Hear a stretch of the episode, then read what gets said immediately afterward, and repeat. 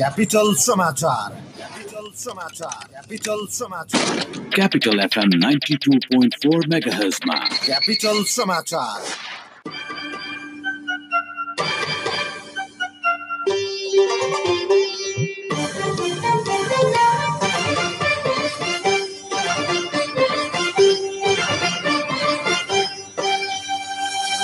नमस्कार मध्याह बाह्र बजेको क्यापिटल समाचारमा स्वागत छ। उपस्थित छु खेम्बम सुरुमा मुख्य समाचार। यात्रुसँग चर्को भाडा लिने ट्याक्सीलाई कडा कारवाही गर्न सरकारको निर्देशन भाडादर समायोजन गर्न ट्याक्सी चालकको माग। सरकारले विप्लव समूहमाथि प्रतिबन्ध लगाएसँगै हालसम्म एकसठी नेता कार्यकर्ता पक्राउ विप्लवलाई सहयोग गर्ने व्यक्ति संस्था समेत निगरानीमा।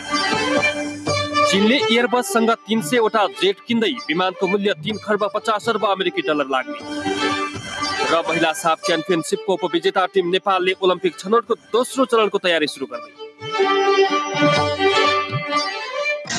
Prevention is better than cure यो कुरा हामीले स्वास्थ्यसँग सम्बन्धित विषयमा धेरै पल्ट सुनेका छौँ। यो स्वास्थ्यसँग सम्बन्धित विषयमा मात्र होइन जीवनको हरेक पाटोमा काम लाग्छ जस्तो कि आग लागे। अब आगो कहिले लाग्छ? लागेको आगोले कति क्षति गर्छ? यो हाम्रो वशको कुरा होइन तर आगलागीको क्षति न्यूनीकरण र आगलागीको जोखिमबाट बस्ने कुरा यो चाहिँ हाम्रै वशको कुरा हो। जसका लागि चाहिन्छ विशेष सिप र तालिम र त्यसको लागि हाम्रो साथ दिन्छ। नेपालको पहिलो फायर स्कुल र private multi dimensional training centre Himalayan institute of fire and emergency services प्रालीले जहाँ आगलागी नियन्त्रण विपद व्यवस्थापन जोखिम नियन्त्रणका साथै सुरक्षित रहने तरिकाहरू अनि राहत र उद्धार कार्य सम्बन्धी अन्तर्राष्ट्रिय स्तरको तालिम राष्ट्रिय र अन्तर्राष्ट्रिय प्रशिक्षकहरूबाट दिइन्छ। त्यसैले आगलागीको जोखिमबाट बचौँ र अरूलाई पनि बचाऊ थप जानकारीका लागि Himalayan institute of fire and emergency services private limited Vegas housing Vegas city Balkumari Lalitpur phone number शून्य एक पाँच दुई शून्य शून्य सात सात दुई पाँच दुई शून्य शून्य सात सात दुई hi face be prepared safety first capital समाचार तपाईँ मुरङको radio Sarangi one one point three megahertz र पोखराको radio Sarangi ninety three point eight megahertz लगायत देशभरका विभिन्न एफएम स्टेसनहरूबाट एकैसाथ सुनिरहनु भएको छ। समाचार अब विस्तारमा। ट्याक्सी चालकले यात्रुसँग चर्को भाडा असुल्न थालेको थाहा पाएपछि सरकारले कडा निर्देशन दिएको छ। महानगरीय ट्राफिक प्रहरी महाशाखालाई पत्र लेख्दै यातायात व्यवस्था विभागले ट्याक्सीमा टाँसिएका कागज उप्काएर फाल्न र झुटो प्रचार गर्ने ट्याक्सीमाथि कारवाही गर्न निर्देशन दिएको हो। सरकारले दुई हजार उनसत्तरी पछि तीन पटक ट्याक्सीको भाडा दर समायोजन गरेको छ। तर ट्याक्सी चालक र व्यवसायीले यात्रुबाट थप असुली गर्ने नियतका साथ सरकार खाडी जान बाध्य नपार भन्ने जस्ता कागज टाँसेको सरकारको निष्कर्ष छ। विभागमा निर्दे विभागका निर्देशक गोकर्ण उपाध्यायले यात्रुबाट लिखित गुनासो आएपछि त्यसलाई हटाउन निर्देशन दिएको बताउनु भएको छ। यस्तो किसिमबाट उपभोक्तालाई इमोसनल ब्ल्याकमेलिङ गर्न नपाइने विभागको तर्क रहेको छ। ट्याक्सी चालक तथा व्यवसायीले पेट्रोलको मूल्य मात्रै हिसाब गरेर भाडा समायोजन गर्दा घाटाको अवस्था आएको बताएका छन्। उनीहरूले वैज्ञानिक तवरबाट ट्याक्सीको बढेको मूल्य पार्स तथा लुब्रिकेन्टमा भएको मूल्य वृद्धि लगायतका लाई ध्यानमा राखेर भाडा समायोजन गर्न समेत माग गरेका छन्। सरकारले नेत्र विक्रम चन्द विप्लव समूहमाथि प्रतिबन्ध लगाएसँगै हालसम्म देशैभरबाट एकसठी जना बढी नेता कार्यकर्ता पक्राउ गरेको छ। विप्लव समूहसँग बारम्बार वार्ताको प्रयास गरे पनि हिंसात्मक गतिविधि नछाडेको भन्दै सरकारले भेटिएका नेता कार्यकर्तालाई पक्राउ गर्न प्रहरीलाई निर्देशन समेत दिएको छ। प्रधानमन्त्री केपी ओलीले अहिले पनि हात हतियार बुझाएर वार्तामा आउन चैत मसान्तसम्मको अल्टिमेटम दिनुभएको छ। तर विप्लव समूहले एक विज्ञप्ति जारी गर्दै आन्दोलनका कार्यक्रम सार्वजनिक गरेको छ। हिजो मात्रै आपराधिक गतिविधिमा संलग्न रहेको भन्दै प्रहरीले चन्द समूहका थप एक्काइसजनालाई पक्राउ गरेको छ। देशका विभिन्न जिल्लामा आतंक फैलाइरहेका नेता कार्यकर्तालाई पक्राउ गरेको गृह मन्त्रालयले स्पष्ट समेत पारेको छ। यता गृह मन्त्रालयले चन्द समूहका केन्द्रीय नेतालाई पक्राउ गर्न भन्दै प्रहरीलाई कडा निर्देशन दिएको छ। गृहले चैत एक गते अवैध वा नवीकरण नगरेका हतियार पैँतिस दिनभित्र प्रहरी कार्यालय वा सेनाको ब्यारेकमा बुझाउन सार्वजनिक अपिल समेत गरेको छ। चैत दस गते गृहले दोस्रो विज्ञप्ति जारी गरेर चन्द समूहलाई प्रत्यक्ष परोक्ष सहयोग पुर्याउने व्यक्ति संस्था वा समूहलाई समेत कारवाहीको दायरामा ल्याउने भन्दै सूचना जारी गरेको छ। आज बिहान विप्लव समूहका मोरङ जिल्ला इन्चार्ज कृष्ण कुमार श्रेष्ठ प्रज्वल पक्राउ परेका छन्। श्रेष्ठलाई मोरङको सुन्दर हरैचाबाट प्रहरीले नियन्त्रणमा लिएको हो। सङ्घीय मामिला तथा सामान्य प्रशासन मन्त्रालय अन्तर्गतको कर्मचारी समायोजन तथा सङ्गठन विकास महाशाखाले साठी हजार छ सय चौतिस निजामती कर्मचारी समायोजन गरिसकिएको जनाएको छ। महाशाखाका प्रमुख केदार पनेरुका अनुसार निजामतीतर्फ साठी हजार छ सय चौतिस जनाको समायोजन कार्य सकिएको छ। स्वास्थ्यतर्फका करिब सत्ताइस हजार कर्मचारीको समायोजन आजै सक्ने लक्ष्य रहेको महाशाखा प्रमुख पनेरुको भनाइ छ। उहाँका अनुसार पचहत्तर हजार कर्मचारीले समायोजनका लागि आवेदन दर्ता गराए पनि करिब सतासी हजार कर्मचारीको समायोजन भएको छ। समायोजन रोजेका कर्मचारीको पत्र समेत तयार गरेर पठाइसकिएको उहाँले बताउनुभयो। समायोजन भएका कर्मचारीको तथ्याङ्क भोलिसम्ममा सार्वजनिक गर्ने महासमि महाशाखाको तयारी छ। निजामती किताबखानामा उनानब्बे हजार कर्मचारीको सङ्ख्या दर्ता भए पनि विविध कारणले दुई हजारको समायोजन तलमाथि भएको महाशाखाले जनाएको छ। सरकारले कर्मचारी समायोजन अध्यादेश दुई हजार पचहत्तर ल्याएर गत पुस एघारदेखि माघ दुई गतेसम्म तिनै तहका कर्मचारी समायोजन गर्न कर्मचारीलाई सङ्घ प्रदेश र स्थानीय तहमध्ये एक रोज्न आग्रह गर्दै फारम समेत भराएको थियो।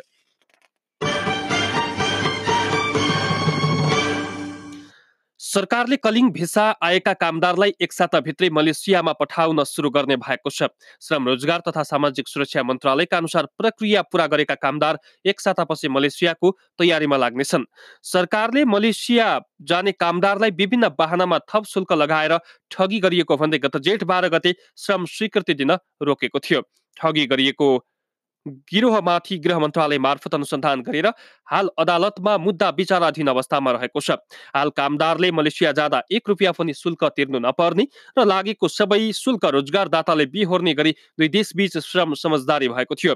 यता श्रम मन्त्रालयले आज एक सूचना प्रकाशित गर्दै कामदारको स्वास्थ्य परीक्षण गर्ने स्वास्थ्य संस्थालाई सूचीकरणका लागि निवेदन पेश गर्न भनेको छ। मलेसियाले अघिल्लो हप्ता स्वास्थ्य परीक्षणको मापदण्ड पठाएपछि मन्त्रालयले स्वास्थ्य संस्थालाई सूचीकरणका लागि सार्वजनिक सूचना प्रकाशित गरेको हो।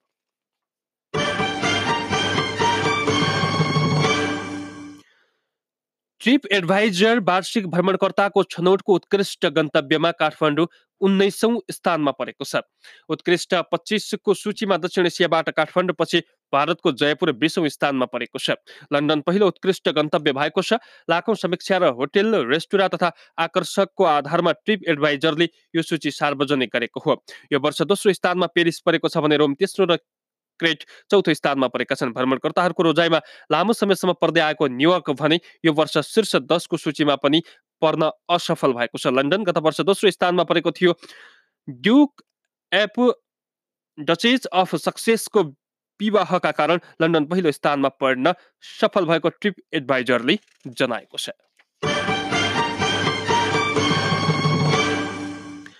ललितपुरको पाटनमा आजदेखि कला तथा संस्कृति महोत्सव आयोजना हुने भएको छ। विश्वकला परिषदले ललितपुर महानगरलाई पैँतिसौँ हस्तकला नगरी घोषणा गरेको उपलक्ष्यमा ललितपुरको पाटनमा कला तथा संस्कृति महोत्सवको आयोजना गरेको हो।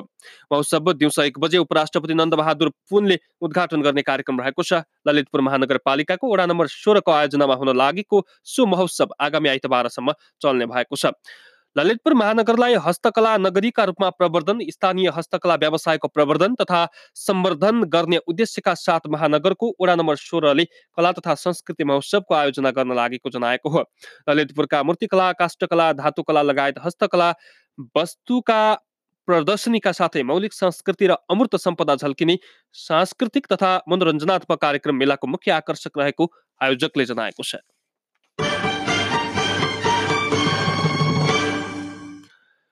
रोजगार अनुमति पत्र इपिएस अन्तर्गत प्रथम चरणको कोरियाली भाषा परीक्षाका लागि आजसम्म उनासी हजारले आवेदन दिएका छन्। हिजो साँझसम्म अठहत्तर हजार आठ सय उन्सठी जनाको आवेदन फारम परेको कोरिया शाखाले जनाएको छ। भाषा परीक्षाका लागि गत बिहिबार राति बाह्र बजेदेखि आवेदन फारम खुला गरिएको थियो। चैत सत्र गतेसम्म भाषा परीक्षामा सहभागी हुन आवेदन दिन सकिने भएको छ। कोरियाली भाषा परीक्षा आगामी जेठ पच्चिस र छब्बिस गते हुनेछ भने आगामी असार तेह्र गते नतिजा प्रकाशन गरिने इपिएस कोरिया शाखाका निर्देशक कृष्ण प्रसाद खनालले जानकारी दिनुभएको छ।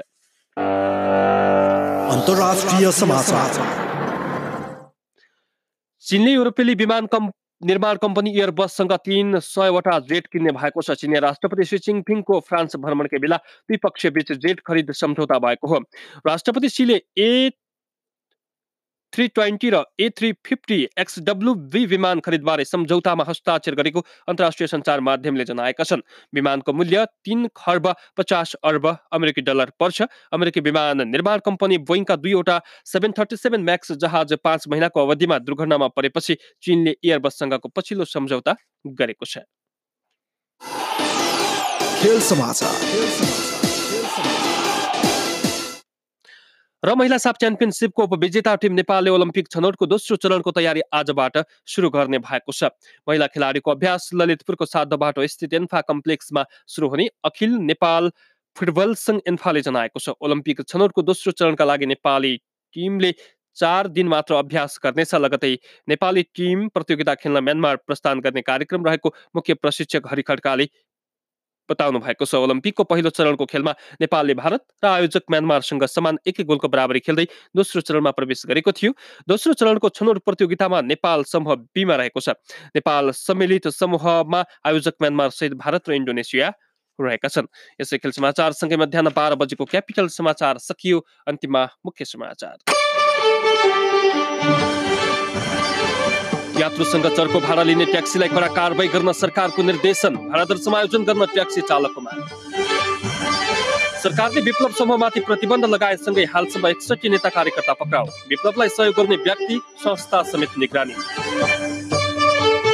चीनले एयरबससँग तीन सय जेट किन्दै विमानको मूल्य तीन खर्ब पचास अर्ब अमेरिकी डलर लाग्ने। र महिला साफ च्याम्पियनसिपको उपविजेता टिम नेपालले ओलम्पिक छनौटको दोस्रो चरणको तयारी सुरु गर्ने। हवस् अहिलेलाई मध्याह बाह्र बजेको क्यापिटल समाचार यही सकिन्छ हाम्रो भेट दिउँसो एक बजे हुनेछ। टेम्बम बिदा हुन्छु। नमस्कार।